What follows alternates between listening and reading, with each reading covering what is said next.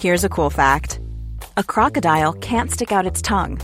Another cool fact you can get short term health insurance for a month or just under a year in some states.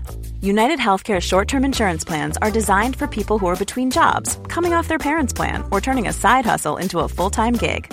Underwritten by Golden Rule Insurance Company, they offer flexible, budget friendly coverage with access to a nationwide network of doctors and hospitals.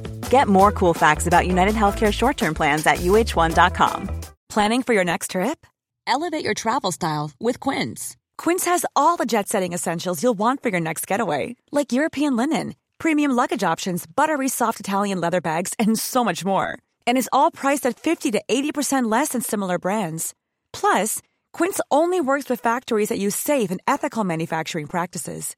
Pack your bags with high-quality essentials you'll be wearing for vacations to come with Quince. Go to quince.com/pack for free shipping and 365-day returns. Many of us have those stubborn pounds that seem impossible to lose, no matter how good we eat or how hard we work out. My solution is PlushCare. PlushCare is a leading telehealth provider with doctors who are there for you day and night to partner with you in your weight loss journey. They can prescribe FDA-approved weight loss medications like Wagovi and Zepbound for those who qualify.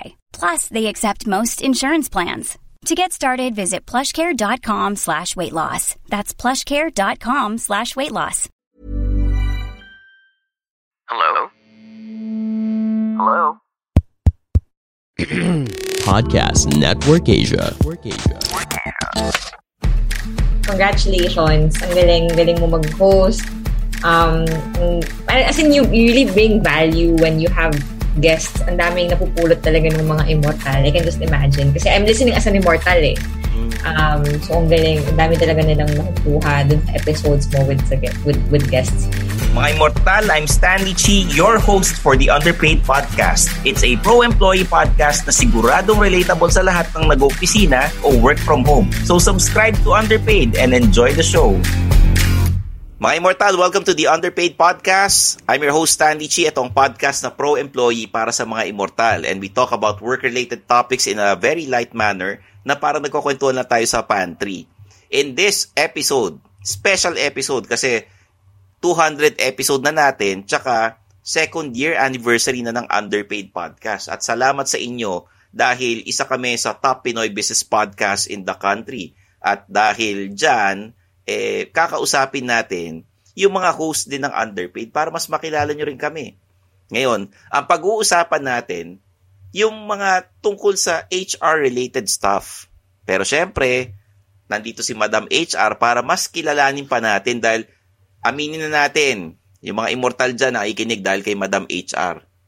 At marami nagtatanong sa akin, Sir Stanley, may jowa na ba yan si Madam HR? Pakilala mo naman ako sa kanya. So, eto na. eto na. Kailangan manggaling sa kanya kasi kung kami lang ni Papelex nagkukwento niyan, baka di kayo maniwala. Eto na ngayon, si Madam HR. Hello, Madam. Hello! Kamusta? Hmm. Happy uh, 200 anniver ano episode and second anniversary sa Underpaid. 200, akalain mo 'yun. Biro mo, um, sinuportahan tayo ng mga immortal, Madam HR. Pero okay. Thank oh, you so Ang daming ano, ang dami nating uh, na experiences sa podcast na to, pero we never talked about yung ano, being an HR manager. Alam nating mahirap ito, no? Uh, yung mga HR manager dati sinabi mo nung unang-unang episode pa lang, pro management kayo kasi syempre ang pinoprotektahan ninyo yung yung kumpanyang pinapasukan ninyo at binabayaran kayo, di ba? Yes, madam. Balanse dapat. No. Balanse dapat, oo. Pero syempre, hangga't maaari, dun sa ano tayo, dun sa sinasabi nyo is dun kayo sa management, di ba? Naalala mo yung first episode kasama pa natin si attorney Ah, kasi oo, kasi pag nag-uusapan natin ni attorney nun, grabe, that's the first time I met you also in person. Oo. Kasi pinag-uusapan diba? natin yung sustainability ng kumpanya. Siyempre, mm. diba, at the end of the day, para para ma, ma, ma, ma-keep natin yung mga trabaho natin, we have to make sure decisions are towards the growth of the business. Mm. Tama, oh. oh, naalala ko. So, Madam HR, Hmm. Magkano ba sweldo ng isang HR manager pag nagsisimula? oh, yung ah. range na nga. Oh, yung range. Oo. Depende kasi. As in, maraming, maraming, paano ba? Dun sa benchmark kasi ng sweldo, not just for HR managers, no? Hindi ko masasagot yan directly eh. Marami kasing range, depende sa klase ng industry. So, for example, um, those coming in from food manufacturing, handling thousands of people, yan, medyo malaki yan. Kasi, ang Six lawak po. Yeah, umaabot to six figures. Um, tapos sabihin na natin dun sa isa, ibang companies na medyo mas maliliit that, that we're just starting, siguro nasa mga, yeah, wala pang six figures siguro. Pero malawak na rin, kasing lawak na yung scope. Again, depende sa headcount na hawak mo, depende sa industry. Um, nag, kasi nag-iiba-iba talaga eh. Pero I think generally, no, mga HR admin people, they're paid well, I'd say. Um, Pero, kasi, Um, Madam, ano yung pinakamalit na sweldo ng HR? Siguro syempre when you're just starting, ako ah, ako I'll be open. Syempre starting naman eh. Oo. Nag-start ako mag-work 2011. Um, sweldo ko parang lampas lang ng konti sa minimum. Kasi ano lang ako nun eh, recruitment assistant. So ang trabaho ko lang nun maghanap ng i-interviewin. Hindi pa nga ako yung nag interview mismo eh. So, kahit just like any other field, I guess you'll have to start from from scratch. You'll have to start from from the lowest. Mm-mm. Naalala ko, madam, nung in-interview ka namin, nung nakausap ka namin sa PNA, si Jerome nakabantay. Ah, Nasa may Starbucks siya o nasa labas siya sa may sopa, nakaupo, tapos parang, yung parang ang sama ng tingin sa amin nila Papilex sa kanila Makoy. Sila, yun pa si Ramon nun, di ba? oh, ando sila Monra, di ba? Parang ano, parang ang sasama ng tingin sa Hindi amin. naman. Ano kasi, di pa kami kasal nung time na yun. Oo, Tapos, may lakad kami after recording. Medyo nainip na nga siya kasi ang tagal nung... Fir- yung first natin, di ba, ilang episodes yung record natin? Tatlo? Three episodes, oh, three episodes. Yun. Dati So, nagti three episodes tayo, di ba? Oo, dire-diretso. So, hinintay Oo, niya ako kasi may lakad kami after. Di naman siya nagbabantay. Grabe naman. Pero ano ah, mahaba pa buhok mo noon and ang nakakatuwa kay Madam HR, nung pinag-uusapan namin tong podcast, sinabi niya kagad, Uy Stan, ikakasal ako sa ganitong buwan, ganyan, may honeymoon kami. So very transparent, which I appreciate. Pagkatapos Mm. noon, nag-pandemic, hindi na kami na- nagkita-kita uli. Hanggang nung last, I think that was September, October, Madam, no? Oo, kasi ang wedding namin was right before the pandemic. Di ba wala ako for a number of episodes Oo, oo. 2020. Mm. Nag-start tayo mag-record, I think, December ba tayo? Or January? No, we January. started ano, January, last week of January. January. Tapos Oo. na-publish ito ng Feb 3. Kaya nga yun yung an- anniversary natin. Feb Pwede, okay. Pero, di ba, nag-start tayo mag-record. Active pa ako siguro mga first few weeks ng January. After nun, nag-focus na ako sa kasal. Tsaka nag, nag-move kasi kami ng wedding. Di ba nakwento ko sa inyo? Mm. Yes, na-postpone nga eh. Oo. Oo, minove namin from from Tagaytay dahil sa Taal to Manila. Tapos nakaka-stress po nung kasi I was moving um, from one job to another. May bago kong pinasukang company that time. So, as in, ang daming nangyayari. Kaya sabi ko, sige, medyo mawawala muna ako for, for some episodes. Akalain mo naman, pagbalik namin galing El Nido, lockdown na. so, Mm. nakita tayo ulit, virtual na lang. That was the year na ano eh. Ang daming nangyari pagkatapos sumabog ng Taal. Ay, oo. Ah, nung magsa-summer na, I think March or mag-April na, biglang nag-lockdown. Yun yung ano eh. Naalala mo, pinag-uusapan natin noon na parang iniisip pa natin mga three months lang to. Oo.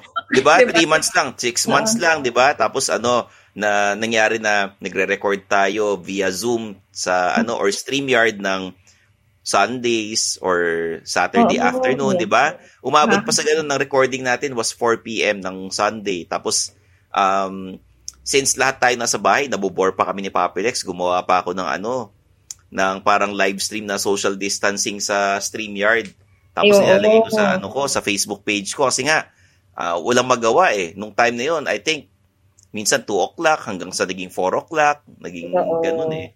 Tapos- madalas tayo live. Madalas tayong Oo. live sa Facebook noon. Mm-mm. Nag-FB live tayo noon, which is ano, na-appreciate ng mga immortal and syempre since naka-focus tayo sa Spotify at Apple Podcast, bihira na nating gawin. madalang na natin gawin yung FB Live. Although nung ano, madam, nung in-interview namin si Caliodi, nag-live kami ni Papi Lex. Ah, wala ako noon. Sayang. Talagang ano eh. Mag-live tayo pa rin paminsan-minsan. Actually, sa Oo. Kumu din. Mag-live tayo sa Kumu. Oh, i- ikaw lang naman inaantay ko, Madam HR. Ikaw lang naman. Oh. Yo, pero ano ah, um, yung yung process ng pag ano, kung tinatanong ng mga immortal, paano nyo ko nakilala si Madam HR? She was referred to me by a friend on Facebook. Oo. Yun. Meron kaming common friend. Um, Mm. Naka-work ko siya. Actually, let's let's mention her na, si Anna. Thank you, Anna, Mm. for introducing. Um, si Anna, naka-work ko siya sa Zomato. Mm. So, familiar yung mga tao sa Zomato, it's, uh, I'm not sure if active pa sila until now, pero it's a restaurant directory app. They even had, ano, delivery for a time, reservations, tsaka yung Zomato Gold, yung mga premium discounts. Um, doon kami nag-work together. Tapos, nag-message lang siya sa akin. Ay, hindi, actually, tinag niya ako. Nag-post ka. Oo, Nag- nag-post ako sa Facebook. Uh, Kasi noon pa ako naghahanap ng HR kasi ang balak ko noon was I'm going to create content on YouTube or Facebook tapos meron akong i-interviewin na HR palagi. oo. Yun yung isa sa mga gusto kong gawin talaga. Tapos biglang nagkaroon ng PNA, nagkaroon ng yung podcasting na, uy, mukhang pwede to ah. Okay to kasi ah, sila direct bal ng bahala sa editing, sila na bahala sa music, no? Kaya nung tinry ko, yung concept ko for that online videos, ginawa ko sa podcast. Actually, alam mo ba, di ba nag-post ka, tapos tinag ako ni Ana if gusto ko. Mm. Ako game na game ako kasi I was, I'm really passionate about HR, Oo. what I do. So parang sabi ko, uy, okay to ah, kasi at, at least it's something outside of my regular uh, 9 to 5. Sabi ko, Mm. sige, let's do it. Pero ang tagal mo bago nag-reply. Sabi ko, tuloy pa, pa tuloy pa kaya to? Akala ko hindi na tuloy. Ah, tuloy yun kasi ano, I was talking with PNA.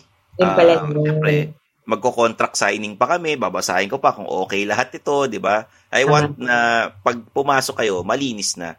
Ang Mm-mm. gagawin niyo na lang eh mag-host, mag ah, mag-uusap na lang tayo nila Papilex. Pati si Papilex yung nung unang episode na recording natin, that was the first time na nak- nakita ko siya in Ah, person. talaga? Oo. Kasi nagpapahanap ako kay Makoy noon. Sabi ko, hanapan mo ko ng ano, ng small Freelancer. guy. Ng small guy, no? Tapos sabi niya nung una, for the book pa yan eh, may ginawa ko humor book, yung Office Petics.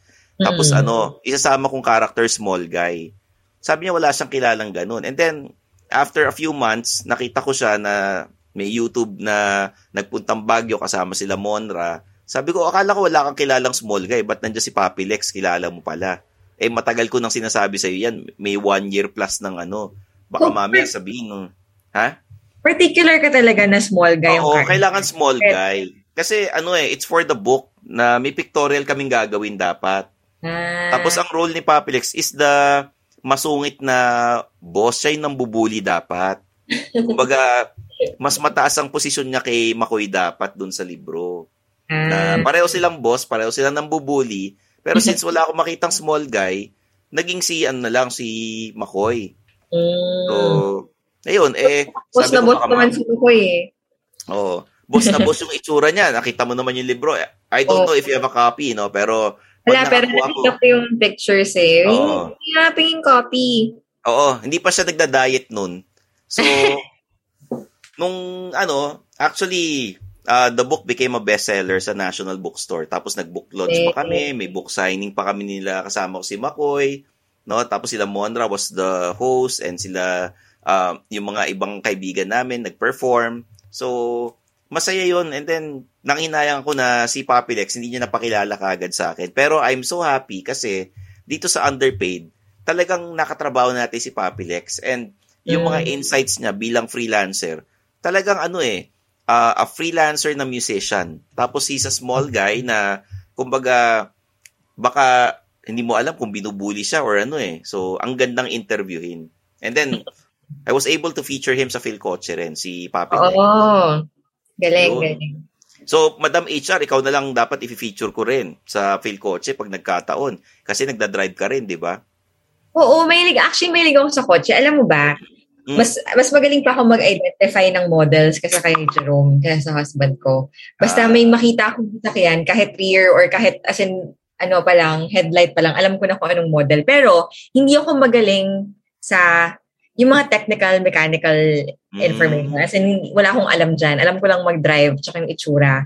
Pero, kung tatanungin mo ko yung mga torque, mga makina, wala akong alam dyan. Oo. Pero sige, Pero- game. Oo, i-feature kita. Pero madam, ano ah, ano yung kotse mo? Pwede ba namin malaman? Ah, actually, nakaka tatlo na ako. Mm. So, na, nag-drive ako. Ang unang-una ko, ah, Mirage G4. As in, sobrang tipid sa gas eh. Parang starter car talaga, di ba? Yun yung reputasyon ng Mirage. Oo, tipid sa gas. 2000, ano yun, 2014. Oo. yung Mirage. Tapos, parang after a while, nag-upgrade akong konti. 1.8 na yung makina, Almera. Mm. Almera na titanium. Mm. Tapos, nahilig ako sa gold. So, parang, Kakalaban yan ah. Oo. Oo, medyo copper. Ngayon, um, actually, hindi, hindi akin yun. Pero, yun yung dinadrive ko ngayon. Kay Jerome, yung Montero. Mm. Ang laki nun ah. Mag-isa ka lang. Kaya naman. Oh. Hirap ako lang mag-park kasi na, nangangapa nga ako kasi mas mahaba, mas malapad. Pero, Ah. nasa amin pa rin yung Almera. Tapos, minsan yung Montero gamit namin. Madam, talagang mahihirapan ka pag ano, mahaba at saka malapad. Medyo mahirap talaga yun. Oo, tapos tapos yung parking masikip, 'di ba? Mahirap talaga. Oo, 'di ba? Oh, medyo mahirap talaga yun. Pero balik tayo sa ano ah, sa pagiging immortal ah. Madam, what's the ano yung pinakamahirap pagka ikaw ang HR? Yung sa trabahong HR. Sa totoo lang, alam mo nung mahirap sa amin kasi we deal with people. Mm. So, syempre yung emotions, yung ah, mga problema, kailangan talaga for for someone to succeed in HR, you have to be very empathetic. Um, marunong ka makibagay, marunong ka makiramdam sa emotions ng iba. Kailangan magaling ka makinig. Kasi ikaw ang takbuhan eh. Um, kami yung takbuhan ng mga tao when they have problems with their bosses, with their work, even personal problems, sa totoo lang. Kasi kahit personal problems nilapit sa amin ng ibang tao. So, alam mo yun, medyo mahirap maging successful sa HR kung ang focus mo talaga numbers or trabaho lang. Hindi eh. Kailangan talaga may, may human, kaya nga HR, kaya human resource, may human aspect to it um, na kailangan mo maging, alam mo yun, it, it really comes with with heart. Hindi lang puro, puro utak yung gumagana dito eh. So, I guess yun yung pinaka-challenging. And then the next, on the technical end naman, no, mahirap maghanap ng mga perfect na immortal for certain roles. Um, mahirap ang recruitment. Kasi, syempre, alam mo yun, yun yung, yun yung, yun yung unang-unang ginagawa namin, bringing in people into the company. And dapat, walang palya. Mm. Dapat pasok sa skills, pas, ay pasok yung skills, pasok sa culture. And those are things you don't easily get or you don't easily filter out of an interview, di ba? Um, pero syempre, malaking factor yun kasi kapag hindi pala swak, ulit ka na naman, sayang yung ilang buwan ng training, ganyan. Yung culture Kaya- fit, yung ano, ugali ng ano, kung magkakasundo ba sila, no? Oo. Kaya siguro yun yung next na pinaka-challenging, you have to come up with really stringent um, screening processes. Depende sa role, depende sa company, um, to make sure na effective yung recruitment ninyo. Okay. So, um, sabi nila yung career path ng isang HR, since lumalaki sweldo ninyo, napopromote kayo minsan, no? Um, kasi, may ano ba? May growth ba dyan? Um, hindi Hmm. naman pwede forever HR ka lang eh. Ano yung what's next pag gusto mo pang umangat bukod sa magkaroon ka ng sariling recruitment firm? Minsan kasi, ang common misconception, no, pag HR, HR lang. Oo. Pero actually, within HR, marami kang pwedeng ikutin. So, pwede ka, kaya ko, nag-start ako sa recruitment. Tapos eventually, naging generalist ako. I was handling recruitment and comp and ben, pati benefits, hawak ko na. Mm. Tapos later on, naikot ko na rin yung training and development. So, alam mo, yun, marami kang pwedeng aralin. Hindi siya yung parang one one one Mm. function across. Although, depende rin sa company. Kung halimbawa, nasa malaking company ka na, pwede ka mag-focus sa isang facet. If nag-start ka sa recruitment, pwedeng Mm. mag-grow ka within recruitment lang. um, and become a recruitment manager or recruitment head. Um, pero yung sa akin kasi yung naging track ko since I work in startups, inikot ko lahat. So, yun, ngayon, so yung role ko ngayon, SVP for HR, um, hawak ko lahat yun, lahat ng facets na yun. Um, yung even, even culture, even, even yung internal communications, um, tapos yun, yung recruitment, development, tsaka operations, hawak ko na lahat. Pero I guess, may, may ano, siguro there's two, there's two sides, you know, of, of being in HR, kung mamimili kayo ng track, pwede kayong mag-specialize in just one. So, kunwari, yung husband ko, nag-focus siya sa recruitment. So now, he has his own firm kasi nag-focus siya on hiring. So yung skill set niya talaga focused sa hiring. Pero Okay. if you go into like a generalist route like me, I wouldn't say that I'm a specialist on any of the facets. Oo, kasi nasubukan mo lahat eh. Oo, kasi mas stretch ka talaga, banat ka talaga eh, kasi hahawakan mo lahat. Um, in, I'm, I'm a jack of all trades, pero hindi ako specialized on, you know, I'm a master of none. I get, I get managers under me who are specialized. I manage them. Pero hindi ako yung tipong sabihin mong specialized ngayon on, on one or two facets. Kasi for the longest time, I think mga seven years na rin ngayon, I've been a generalist. Mm, okay. So, okay. Maganda rin pala yung mag-focus ka sa iba-ibang bagay. Hi mga macho at sexy chismosa. Ako nga pala si Makoy, ang inyong corporate slave. At ako nga pala si Ingo, ang inyong corporate lucky. Nabalitaan niyo na ba yung pinakabagong chismis? Nandito na kami ngayon sa Podcast Network Asia. Oo nga, kaya samahan nyo kami sa longest Longest? running Ay, yung pinakamahaba? comedy podcast sa buong Pilipinas. Di ba pag longest, yun yung pinakamahaba? Oo pare, tayo yung pinakamahaba. Ang macho chismisan. Dahil ang tunay na macho, Chismoso. pag longest ba, tayo rin yung pinakamatigas? Mm. May pagsisisi ka ba sa ginawa mo na nag-generalist ka, hindi ka nag-ano, focus sa recruitment? Um, wala naman. Kasi I guess yun yung advantage mo. No? Pag generalist ka na, magbago isip mo, pwede ka mag-focus into one. Pero kasi ako at this point, hindi na ako pwede eh. Kasi andito na ako eh. Hawak ko na talaga lahat. Tapos ganun, at my senior role, um, sayang naman eh. I've been, I've been handling all the facets already. So hindi naman ako nagsisi. I think yun nga, may advantage pa nga kasi hawak ko pa rin eh. Kung dari ako, I'm really passionate about recruitment um, and people development. At least, even while I'm doing people operations on the side, kaya ko pa rin pasukin yung recruitment tsaka people dev. Pero, yun nga, sinasabi ko rin, I'm, syempre, I'm thinking, what if? What if I focused on recruitment? Siguro, malayo na rin narating ko. Yun nga lang, hindi ko naman naikot lahat ng ng facets. So, yung mga HR Curiosity pa rin, di ba? Oo. Baka curious ka pa rin. at least na-try ko, di ba? So I'm at Oo. this point now na hawak ko lahat. So yung mga H- yung mga aspiring HRs dyan na nakikinig, um, maybe you can reflect tapos isipin mo, ano bang gusto kong maging? Um, generalist or am I really passionate into teaching? Pwedeng learning and development lang or recruitment para meron kayong focus. Kung anong talagang passion nyo. Madam, ang dami nating napag-usapan tungkol sa pagiging HR. Balik tayo sa underpaid. Ano hindi mo makakalimutan na episode sa Ah, underpaid? Yung talagang nag-enjoy ka, uy, okay tong guest na to, or ano experience na lang para ma-share natin sa mga immortal. sige, siguro dami, daming okay na episode eh. Pero one would be si Howie Severino. Naalala mo yon? Yes, yes. Nung kakagaling, kakagaling pa lang niya sa COVID, sa atin siya unang nagpa-interview. Tapos yun yung mga time na parang, he's one of the first parang Oo. personalities na, well-known personalities na nagka-COVID eh. Mm-mm. So, wala rin akong masyadong kilalang nagka-COVID pa during that time. Nung mga time na yun, medyo konti pa eh, di ba? Although maraming cases, kasagsagan. Wala akong masyadong kilala. That's the first time I think that I was able to talk to um, a COVID or COVID survivor, COVID, COVID patient. So, ang dami kong natutunan from him. Um, yun, sobrang interesting. O, sayang lang kasi nasa Batangas yata siya nung nasa bahay niya siya. Nasa, medyo sa mahina. province nga siya. Oo, oo.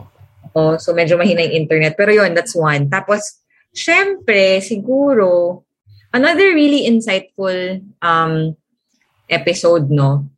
yung kasama yung yung PNA founders. Ah, Kasi- si, ano, si Ron. Sila Ron. Si, ano, attorney. Kasi pareho kami ng wavelength ni Ron. Kasi pareho kami nasa startup world. So, we really, we really put value into people, yung Mm. culture. So, yung mga pinag-usapan natin that time when they were building PNA, um, actually si Ron, pinafollow ko na rin siya for a while. Alam ko yung background niya, yung mga startups na inopen niya before. Oo. It- it's really interesting. Sobrang enjoy na nakausap ko siya that way. Kasi nung nasa, nandun ba siya nung nagre-record tayo the first time? Parang si Naalala Ator. mo, naalala ko nun ano eh, hindi mo akalain na siya pala yung may-ari ng PNA. Uy, alam ko. Di, sino yung ano, sabi mo, siya pala yung owner ng PNA, di ba? May tinanong ka na ano yung startup na inano niya. Tapos sinabi niya PNA. Naalala mo yung episode na yun? Si, hindi siya alam yun. Yung ano, una, una mo siyang nakilala, yung una mo siyang ano, na interview, na ano, una natin siyang ginest. O si attorney ba yung ginanong mo? Attorney, si Si attorney. Ah, oo, si attorney. Si Ron eh. Kasi si chat, ba may chat, may chatbot pa siya. Tapos, um, yung guest list top PH, nakita ko na siya doon before eh. Ah, attorney. si attorney. Oo, si attorney Attorney. Joseph. Akala ko nandun lang siya to Oo. monitor, ganyan. Mm. Tapos parang partner pala siya ni Ron. Oo. Oo. Kasi, attorney, saka yung, ito kasi, ito na lang, grabe ang postura ni attorney ah. As in, bis na bis. Attorney attorney. Oo. Napaka, di ba, na bis na bis. Hindi kasi kami ganoon sa startup. Alam mo, it, kaya nga hindi ako naka-video Mm. ngayon. Tsura ko ngayon eh. Pero kahit nasa office pa kami, hindi kami mabihes. Pag startup talagang may mga founders na pumapasok ng office, naka-shorts lang eh. Kaya Parang hindi sila Mark palagi. Zuckerberg, ganun. Sila Mark Oo. Zuckerberg, Oo. naka-gray t-shirt lang palagi. Oo. Kaya hindi ko akalain na parang, ah, siya pala yung partner ni Ron. Mm. Kaya ako natanong, kaya ako siya natanong ng ganun. Sorry po, if you're listening, Barney, I'm sorry. Si attorney, may pinakita siya sa akin picture. Sabi niya, Stan, nakilala na kita before kasi merong internet radio, dig radio, na-interview ko na pala siya dati. Ah, ang galing. Na-interview ko na raw siya dati. Tapos pinakita niya, sabi ko, oh, kilalang pala to. Tapos may isang podcaster, si Dog Coach Francis, friend niya, yung dog trainer. Nung gines ko si Dog Coach Francis, kasama si Attorney Joseph kasi yung aso niya yung kasama. Ah, Picture. So, pinakita niya sa akin yun. eh, iba ka talaga. Sikat ka talaga noon pa, no? Hindi, hindi. Ano yun? ano yun? Ah, katapat ng, alam mo yung Sagiho sa Makati? Yung pagbakikinigan ng mga banda sa Sagiho. Ah, Giho Street sa Makati, tapat noon, Dig Radio. Hindi pa uso yung internet radio noon kasi ang bagal ng internet sa Pilipinas. So, doon ko unang nakilala pala si Attorney Joseph. Ngayon si ano naman si Ron was in, ano inintroduce siya sa akin ng Wrestling Wrestling podcast. Sila Stancy, sila Ro, Ro ah, sila Camus, yan yung mga nagpakilala sa akin kay ano kay Ron. That's how Kaya you started underpaid. Ah, Oo, okay. So, salamat pala sa wrestling wrestling. Oo, kasi nag-guest ako sa Wrestling Wrestling podcast. And then sabi ko, uy, okay ito ah. Kasi I used to guest sa ano, nung hindi pa sila under a podcast network. And then nung nasa podcast network na sila, sabi ko, uy, okay ito ah. Parang, ano yung deal ninyo? Pa- Paano yung ginagawa rito? Ang ganda sa PNA. Tapos, yun. De, nag-meeting kami and the rest is history. Na, it was dapat, ano eh, late 2019 na naumpisa ng underpaid. Kaya lang, aminin ko mga immortal, hindi ko alam paano umpisahan yung podcast. So, nung January ng 2020, sinabi ko lang sa sarili ko, gagawin ko na lang para maumpisahan ko na. Ayun. Oh. Galing, galing. Oh, thanks to, ano, Wrestling Wrestling Podcast. Mm, yung- you also. Oo. Diba? Kahit wala kang idea. Tsaka, ano din, thank you din kay, ano, kay, kay Direk Val. Yan, sila Val, yan ang unang producer natin. Yan, sila. McCoy, sila ano, kasama natin, sila Monra, si Attorney. Mm. Tsaka ano, si, syempre, unang guest natin, si Asian Cutie, di ba? Ay, oo, si Asian Cutie. Kanino ka, ano, ito na lang, kanino ka un, pinaka, pinaka na starstruck sa mga guest mo? Um, yung pinaka ano, hindi ako, yung nagulat ako na nag-guest na lang sa atin. Ganon. Um, kasi kay Bo Sanchez, hindi ko siya, hindi niya ako kilala. Wala akong connection sa kanya. I just message him sa, ano, sa Instagram. Nagbigay ako ng mahabang, ano, uh, message na nagpakilala ko, ito yung podcast natin, ito yung topic, ito yung guesting, no? So, kung pwede nating ma-invite siya. And balak sana natin was for May 1 kasi Labor Day, araw ng mga immortal yan eh. I Oo. want the the show to be special. So, i-invite ko sana si Bo Sanchez. And since nagka-pandemic, dapat earlier than ano eh, than Labor Day yun. So, nagkataon, ang availability niya was May 1 and kinausap ko yung assistant niya, secretary niya, sumakto ron. And then, nung in-invite ko si Chinky Tan, tamang-tama, May 1 din siya, ano, available. Oo, back to back So, tayo na naalala ko. Nag-back to back, tapos nag-live stream pa tayo, and then sa Spotify. Eh, And so, parang natuwa ako na it it made our Labor Day special, yung mga Labor Day episodes natin. Oo, yun. yun. din. As in, ang ganda rin ng episode na yun with, ano, no, with Brother Bo. So, kikitan. Ang galing kasi, um, si, yung, yung, yung values, tsaka spiritual, spiritual connection of doing what you do, um, what you do best, diba, as an immortal, kay, at kay Brother Bo. Tapos, finances naman, Oo. kay Kikitan. Parang ano yun eh, how to, parang nakalimutan ko na yung ano eh, how to be motivated at work yata, yun yung mga topics natin. And then, Okay, tama, oo nga. One of the episodes na natuwa ako was kay Vince Rapisura na guest. Nasa ano ka na nun, Madam HR, nasa honeymoon ka na ata. Oh, Nasa, ano ka, sa, nasa province ka nun, Parang oo. financial coach din yan, diba? Yes, oo, siya yung unang financial coach na gines namin. Si Vince Rapisura. I appreciate yung ano, pag pumupunta yung guest sa ah, sa Podcast Network Asia sa Metro Walk, and then may oras pa. Dati ganun eh. Ah, mag-schedule ka, ito yung araw, ito yung oras. Pupunta talaga yung mga guests. Ngayon, via Zoom na lang eh, so mas madali. Pero dati, ano, I appreciate na yung mga guests, they're willing to go to the studio. Hindi lang siya, pati si Bong Nebriha na guest natin, di ba? Naalala mo Yes, yun? ay oo, yun pa, si Sir Bong. Mm. Tapos ano, mga um, nalilate sa, ano, nalilate na immortal. oo, 'di ba? Yun yung mga ano eh kasi si Bong Nebriha, traffic, 'di ba? MMDA. Yung ginagawa natin sa underpaid, binabagay natin sa guest yung topic na pag-uusapan. Tama, tama. Yun. So, Naalala mo yung nag, ano, di ba sa Metro Walk? Mm. Tapos nagkakagulo dun sa labas. Oo, yun yung meron tayong ano, parang may hinuhuli atang isang lalaki dun na parang nanggugulo ata siya, no? Ulan, oo, may police, naalala ko yun. Nalala ko yun eh, nakakatakot din eh, parang ano kaya nangyayari? And then, kilala Tayo natin nakalabas agad. Oo. Tapos, um, sa PNA, libre kape eh. Yung unlimited coffee. Oh. Tapos, tapat nun may ano eh, yung pinupuntahan ni Papilex palagi para nagpapamasahe siya sa tapat ng PNA eh. Sana nga, after the pandemic, nandun pa rin yun eh. Ano ka, baka nga open na yun ulit ngayon eh. Oo, yun. So, marami tayong memories na ano, yung pre-pandemic. Pero ngayon, Madam HR, itong ano, nag-zoom tayo, ang hindi mo makakalimutan na nangyari. Yung mga, naalala ko kasi ano eh, naging busy na kayo ni Papilex and the guests, they're usually available during office hours. Mm-mm. So, naging parang ano, nag-reformat, naging pag Mondays, one-on-one interviews and then pag Thursdays, tayong lahat.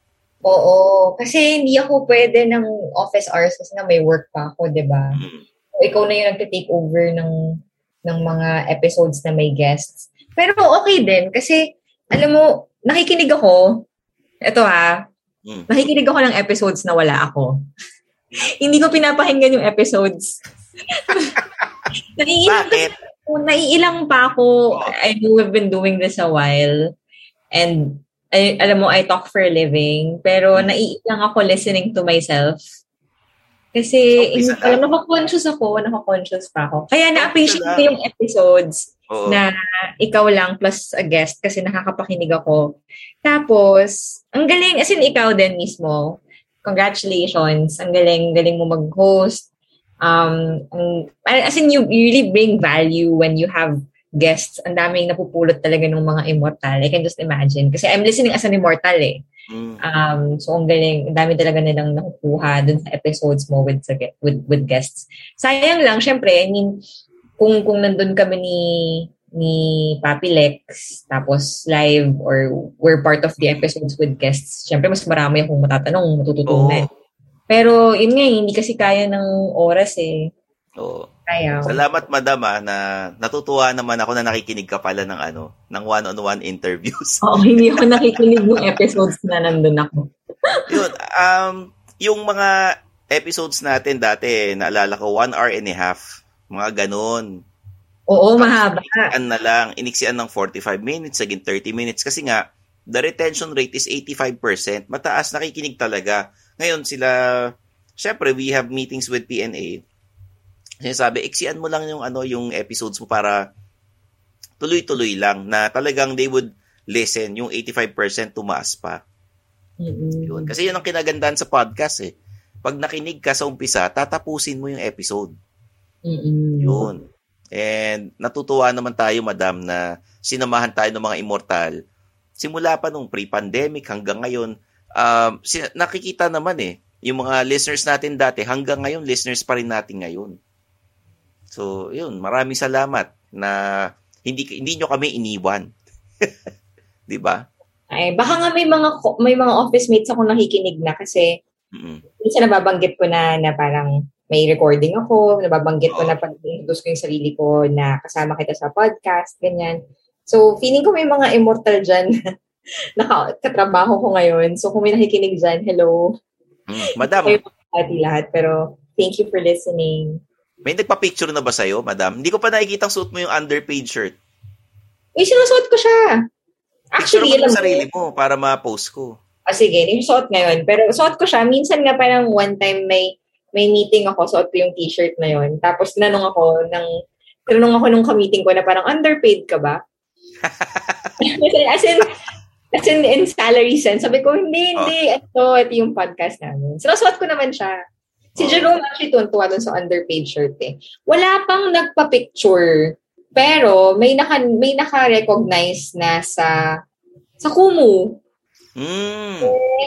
Um, syempre, di ba Kumu is a live streaming app. So, minsan, pasok ka dun sa, sa, sa mga stream ng mga tao. Madalas ako nanonood pa, eh. hindi pa ako siya nagla-live dun eh. Mm. So, when I, when I listen, when I come in, mabasa nila yung pangalan mo, parang flirteries joined. Tapos, yung mga, yung mga streamers, check nila yung profile mo na parang, uy, welcome to my stream. Sino ba tong flirteries na to? Pagbukas nila, sabi niya, uy, ikaw pala si ano, Madam HR, nakikinig sila ng underpaid. Galing, di ba? O, actually, ano, Madam HR, talagang yun ang tawag sa'yo, di ba, Madam HR?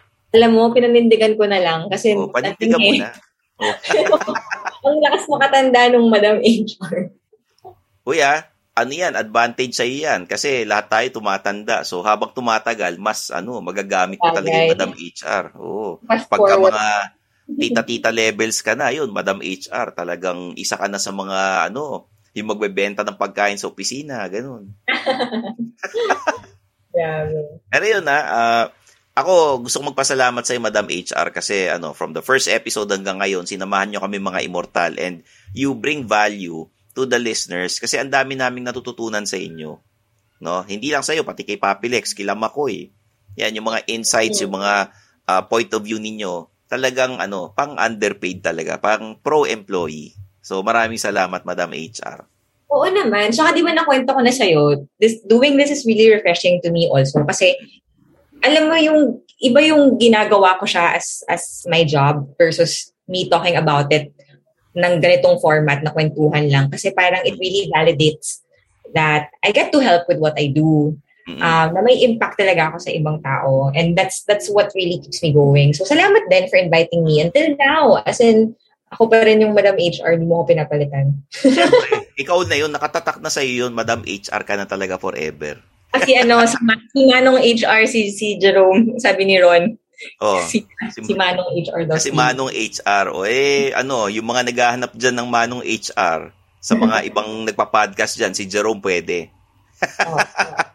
Mar- marami rin siyang, yung nga dahil nag-pandemic, marami rin siyang naging, ano eh, guesting nung Mm, mga kasagawa ng pandemic. Mga ano naman, mga ibang companies mm. wanting to get, you know, parang people from small businesses like ours, um, talking about how we how we survived during the pandemic o kaya talking about the talent market nung pandemic kasi nga siya yung nagpo-focus sa recruitment eh. Mm, okay. So, ang galing, galing. At least, di ba, Madam HR and si Manong HR. Sa susunod, ano, sa susunod, i-guess natin si Jerome para naman, ano, tatanungin natin siya, ano namang iniisip mo nung, ano, binabantayan mo si Madam HR habang nagre-record? Matatawa yun. sa amin, oo. Pinag-uusapan namin si Jerome, eh. Sabi namin, no, kita mo naman yung karakas ng mukha ng boyfriend ni Madam HR. Oh, gumaganong kami. Talagang ano, nakabantay sa atin. Nagbibiro-biro ang kami. Ganun. Oh. Yes, ginagano namin. Nakita mo parang sama ng tingin sa atin. Kala mo naman, ano, kala mo naman masasamang tao kami. Kasi ako sa kanya nun kasi nga may lakad kami dapat after. Oo. Late na tayo. Yung pinuntahan namin sarado na.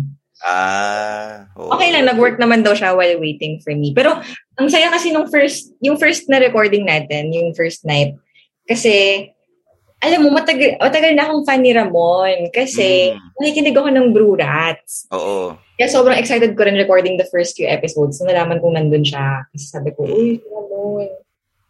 Yun. So, at least, di ba? Parang ano eh, nung pag sinabi mong matagal ka na nakikinig ng Brew Rats, ano eh, parang pinatanda mo kami niyan eh. Totoo. Uy, Parang- totoo. Nakikinig ako ng Brew Rats nung college. College. Mm. Oh, yun. So, ayan, Madam HR, may gusto ka bang sabihin sa mga immortal na nakikinig sa atin for the past uh, years, nung simula pa nung episode 1 hanggang ngayon? Ano gusto mo sabihin sa kanila? Ayun, syempre, thank you for supporting us and listening. I hope may napupulot kayo sa amin um, listening to our episodes. You can always reach out. As in, kami na-appreciate namin. Some of our episode ideas, di ba Stan, totoo? Yung ibang episode Oo. ideas namin Yes. are coming out of your messages. Mm-mm. It's coming out of questions. Kasi may mga questions sa ano eh, Facebook page natin, di ba? Doon yes, ang sa Instagram. Oo. Yes, doon nang gagaling yung ibang topics namin. So, huwag kayong mahiyang magtanong. huwag kayong mahiyang mag-reach out sa amin if meron kayong mga questions. And ang promise namin, syempre, pagbubutihan pa namin, you know, with with everything that's, ev- ang, ang HR kasi, ang trabaho ever evolving. Tinan mo, lalo na ngayon, nung nag-pandemic, ang daming nagbago, di ba? So, as we go back to, siguro, our new or better normal even, marami pang pagbabago dyan. Nandito lang kami. If you have questions, try namin sagutin lahat ng tanong nyo at tulungan kayo para maging mas mabuting immortal kayong lahat. Ayan, maraming salamat, Madam HR. Nako, ah, I'm sure, tuwang-tuwa yung mga immortal na fans ni Madam HR kasi ito, ayan, nakilala nyo na siya. ba? Mas nakausap na natin siya ng masinsinan at alam nyo na yung ano, yung history ng ano, ng simula ni Madam HR sa underpaid. Pati itong podcast na to, 'di ba? Ah, meron kaming Instagram tsaka tsaka Facebook at the underpaid podcast, no? Ah, yung mga personal social media accounts namin ni Madam HR, hanapin niyo na lang si si Madam at Flirteries or at Madam HR. Ako naman at Stanley Chi on almost all social media platforms. Hanapin niyo na lang ako. Tulungan niyo ako magkaroon ng maraming subscribers sa YouTube at kung kayo ay nakasubscribe na sa Spotify and Apple Podcast ng Underpaid, uh, i-rate nyo kami, tsaka mag-leave kayo ng comment kung ano yung natutunan nyo, kung natuwa ba kayo, di ba? Ah, tulungan nyo naman kami para matumaas ang ranking namin, di ba? We're one of the top Pinoy business podcasts in the country, kaya maraming salamat sa inyong mga immortal. Okay? Sa susunod na episode, Madam, ang i-interrogate natin si Papi Lex. sa anniversary episode natin. Madam? O din dapat. Di ba ikaw muna? O hindi, kayo mag-interview sa akin, di ba? Tayo mag-interrogate kay Papi Lex. So, yun. Para naman, para syempre mas makilala nyo kami kung paano kami nagsimula, ano yung mga nasa isip namin, ano yung mga roles namin dito sa podcast para malaman yung mga immortal. Yan. So, hindi naman hadlang kung ano ang anong designation mo sa trabaho, kung magagawa mo ng paraan, gusto mo umangat, gagawa mo tang gagawa ka ng ano, ng way para matutunan ng isang bagay. Parang si Madam, hindi siya nagpakapako sa pagiging recruitment ano, uh, agent or recruitment manager. Sinubukan niya lahat. Tapos nag-enjoy siya, tinuloy-tuloy niya, kaya ngayon, ito. Kahit saan mo siya ipasok, kaya niya mag-excel kasi na-experience niyang um, magtrabaho dun sa ganyang ano eh, department or ganyang field, 'di ba, Madam? mm Swerte lang din na alam mo yun, swerte din na nagkaroon ako ng mga boss na malaki yung tiwala. So, Mm-mm. alam mo yun, halo-halo lang talaga yan. Um, Siyempre, dasal, um, persistence, tsaka yung talagang drive and knowing your passion na kung ito talaga yung gusto mo, ito talaga yung passion mo, you, you, alam mo yun, everything else will follow. Yung growth, yung sweldo, yung, yung gusto mong promotion, susunod na yan. Basta gawin nyo lang yung best nyo on everything. Okay. So yan, mga immortal.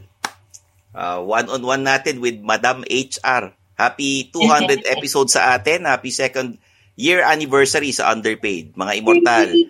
Oh, huwag kayong mag-alala pag bubutihan pa namin ang lahat ng episodes na susunod itong 2022 at ang target natin sana matulungan nyo kaming maging Spotify exclusive, 'di ba? oh, 'di ba, madam? Ay, nako pag nag-Spotify exclusive tayo, that will be the day. Hindi lang tayo sa green bar magkikita-kita. Magbubuking talaga tayo. Kaya green bar, wala naman akong makain. Hindi ako mahilig sa gulay. Hindi naman gulay yung mga in-order mo dun eh. Hindi lang naman gulay ang nandun. May mga ano, may mga mushroom, may mga Hindi makarami kasi ako eh. Oh, may may mga tofu. Lasang ano naman eh. Lasang Lasang meat naman. Na, ano, oh, iniisip ko kasi na gulay-gulay pero hindi naman ganun. Ayun. So yan, there you have it guys. Sa susunod na episode, si Papi Lex naman ang i-interrogate natin at nako, makinig kayo kasi magpapakontest na kami. Mamimigay na kami ng underpaid shirts from Suplado Store sa Shopee. Uh, mag-subscribe kayo, mag-order kayo doon ng mga Suplado shirts at uh, magkakaroon kayo ng chance na manalo itong anniversary month natin. Okay? So there you have it for Madam HR. I'm your host Stanley Chi. This is the Underpaid Podcast. Thank you. Thank you. Happy anniversary, Madam. Happy anniversary. Woot woot. And that's another episode of Underpaid with Stanley Chi. Hit that follow button to get updated with our new episodes. Follow us at our socials at The Underpaid Podcast. Kita kits, mga immortal.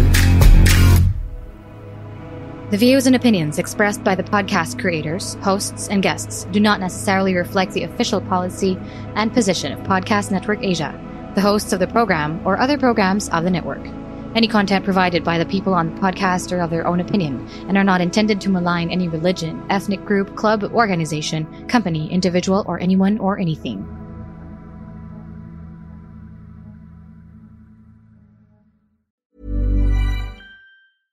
Imagine the softest sheets you've ever felt. Now imagine them getting even softer over time. That's what you'll feel with Bowl and Branch's organic cotton sheets. In a recent customer survey, 96% replied that Bowl and Branch sheets get softer with every wash. Start getting your best night's sleep in these sheets that get softer and softer for years to come. Try their sheets with a 30-night guarantee. Plus, get 15% off your first order at bowlandbranch.com. Code BUTTERY. Exclusions apply. See site for details.